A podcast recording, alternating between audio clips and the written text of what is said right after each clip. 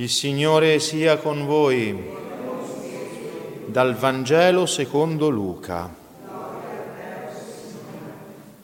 In quei giorni per Elisabetta si compì il tempo del parto e diede alla luce un figlio. I vicini e i parenti udirono che il Signore aveva manifestato in lei la sua grande misericordia e si rallegravano con lei. Otto giorni dopo vennero per circoncidere il bambino e volevano chiamarlo con il nome di suo padre, Zaccaria. Ma sua madre intervenne, no, si chiamerà Giovanni. Le dissero, non c'è nessuno della tua parentela che si chiami con questo nome. Allora domandavano con cenni a suo padre come voleva che si chiamasse. Egli chiese una tavoletta e scrisse Giovanni è il suo nome. Tutti furono meravigliati. All'istante gli si aprì la bocca e gli si sciolse la lingua e parlava benedicendo Dio. Tutti i loro vicini furono presi da timore e per tutta la regione montuosa della Giudea si discorreva di tutte queste cose. Tutti coloro che le udivano le custodivano in cuor loro dicendo che sarà mai questo bambino? E davvero la mano del Signore era con lui. Parola del Signore. Siano lodati Gesù e Maria. Cari fratelli e sorelle, la parola di Dio è davvero un tesoro sterminato di lumi per chi li va a cercare. Perché? Perché testi tra loro distanti secoli si armonizzano, si illuminano vicendevolmente, si richiamano, di modo tale che davvero non facciamo fatica a credere quel dogma della nostra fede, cioè che il vero autore della Sacra Scrittura è Dio. Gli agiografi, che sono quei profeti, quegli evangelisti, quegli scrittori sacri che di volta in volta hanno prestato la loro mano e le loro forze umane per scrivere questi testi, hanno scritto tutto e solo quello che Dio voleva, mossi da quel carisma, da quel dono dell'ispirazione che viene da Dio per cui quello che loro ci hanno lasciato scritto è veramente parola di Dio. Oggi abbiamo letto nella prima lettura dal libro del profeta Malachia che vive cinque secoli prima di Gesù, più o meno. Ecco, dice il Signore, manderò il mio messa- un mio messaggero a preparare la via davanti a me. E subito entrerà nel suo tempio il Signore che voi cercate e l'angelo dell'alleanza che voi sospirate, eccolo venire, dice il Signore degli eserciti. Manderò un mio messaggero, l'angelo dell'alleanza. Chi sopporterà il giorno della sua venuta? Il messaggero a preparare la via davanti a me. Chi è questo messaggero? È Giovanni il Battista. E ancora, dopo lo ribadisce, ecco, io invierò il profeta Elia prima che giunga il giorno grande e terribile del Signore. Egli convertirà il cuore dei padri verso i figli e il cuore dei figli verso i padri.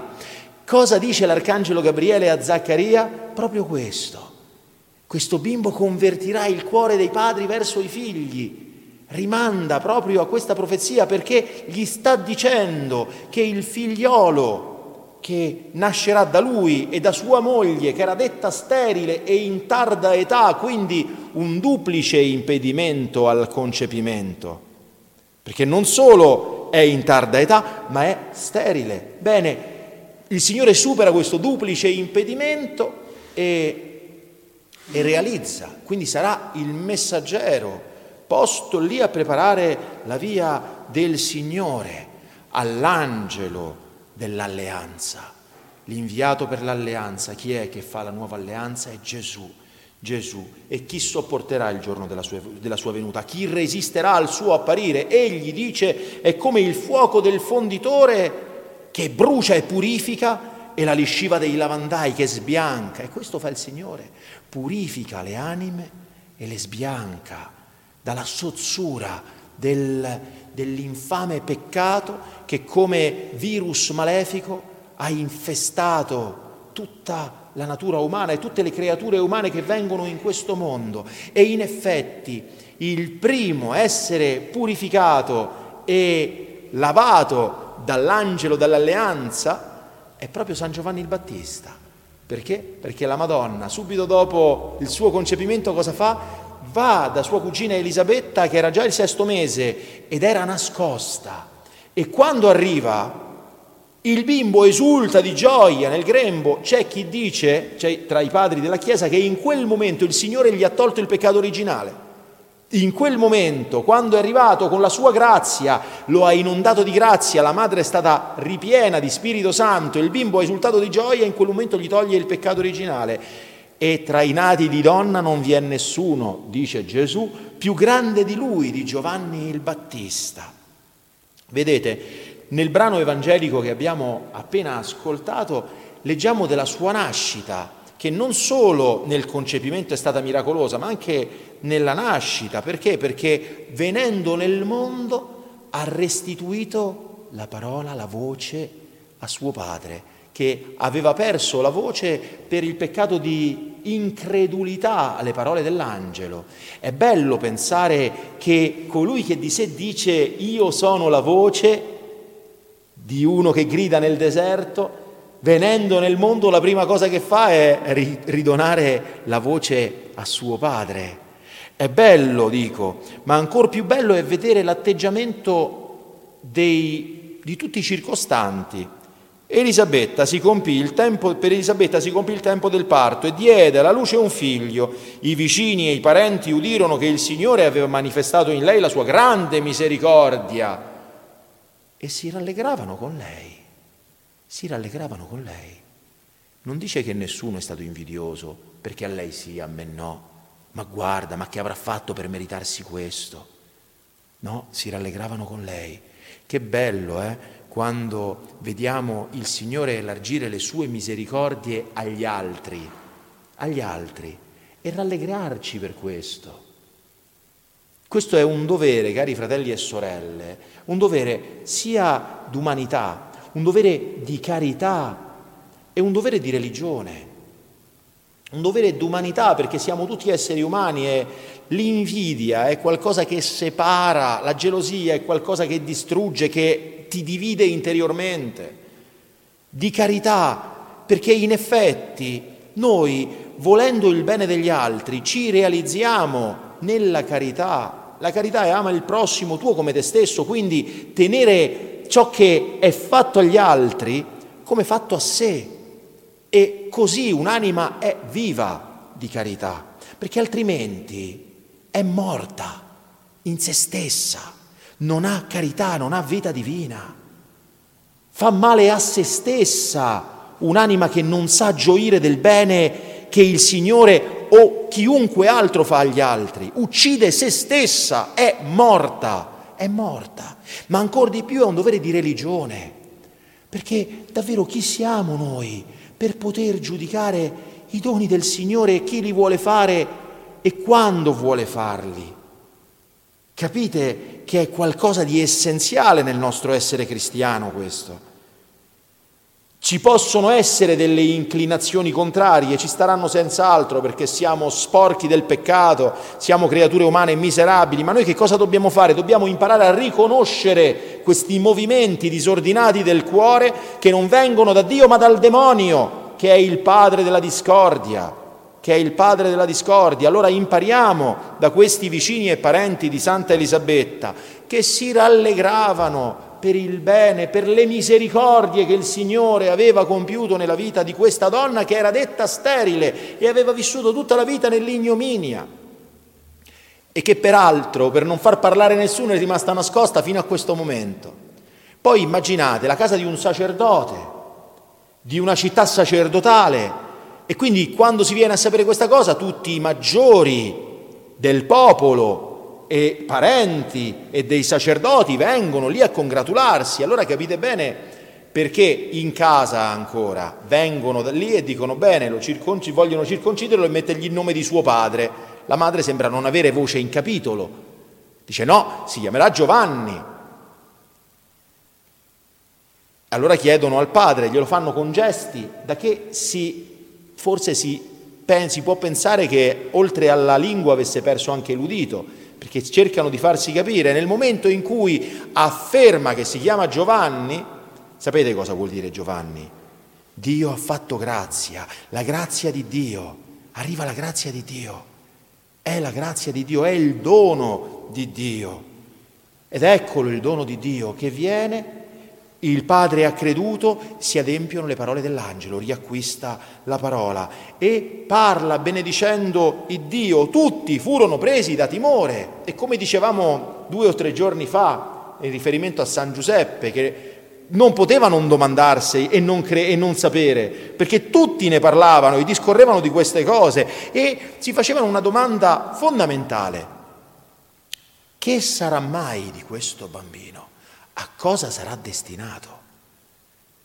Sarà destinato a cose grandi, a spianare la strada al Re dei Re, al Signore dei Signori, al Creatore del cielo e della terra, che in quel momento, in quel pezzettino di terra, decide di venire nel mondo per portare la luce vera, decide di venire nel mondo per portare il fuoco, il fuoco dell'amore di Dio, quel fuoco del fonditore che purifica, che lava, che sbianca, quella, quella lisciva dei lavandai che sbianca l'anima.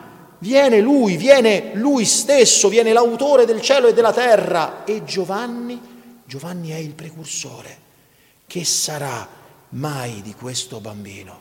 Se per l'araldo, se per la voce che passa, se per il precursore, appunto, succedono queste cose grandi, cosa non succederà, fratelli e sorelle, quando accadrà ciò che, commemo- che commemoreremo domani, cioè quando Dio viene nel mondo.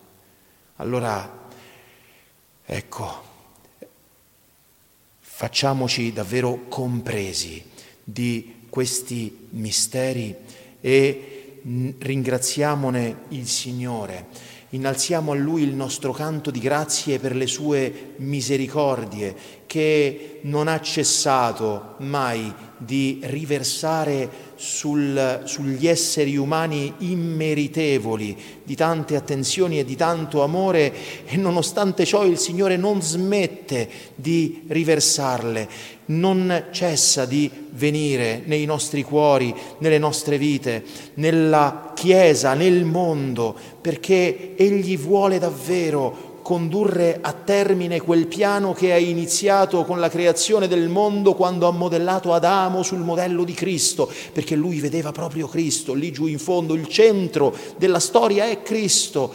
C'è un prima di Cristo e un dopo Cristo, ma Cristo è sempre ieri, oggi e sempre, è sempre Lui il centro di tutto. Allora guardiamo a Cristo, compresi dei misteri che ce lo hanno portato e che ce lo hanno annunciato a partire dall'Antico Testamento, da tutti i profeti che ce lo hanno detto con dovizia di particolari e pertanto possiamo crederci ancora più fermamente perché, perché si è solo realizzato ciò che il Signore aveva annunciato e prepariamoci a questa venuta.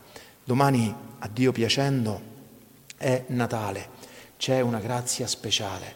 Queste sono le ultime ore per pregare di più, per, per allontanare da noi ciò che ci separa da Lui, per uccidere quell'orgoglio malefico, quell'egoismo malefico, quella superbia satanica che uccide l'anima nostra. Allora noi uccidiamo queste cose e per fargli quello spazio che Egli vuole trovare nei nostri cuori, nelle nostre vite, nel nostro mondo quel posto che non si trova più da nessuna parte, ma che proprio noi, se abbiamo un pizzico di consapevolezza, dobbiamo sforzarci di creare, custodire e proteggere per farlo entrare effettivamente nelle nostre vite affinché Egli possa stravolgerle, innalzarle, divinizzarle. Siano lodati Gesù e Maria.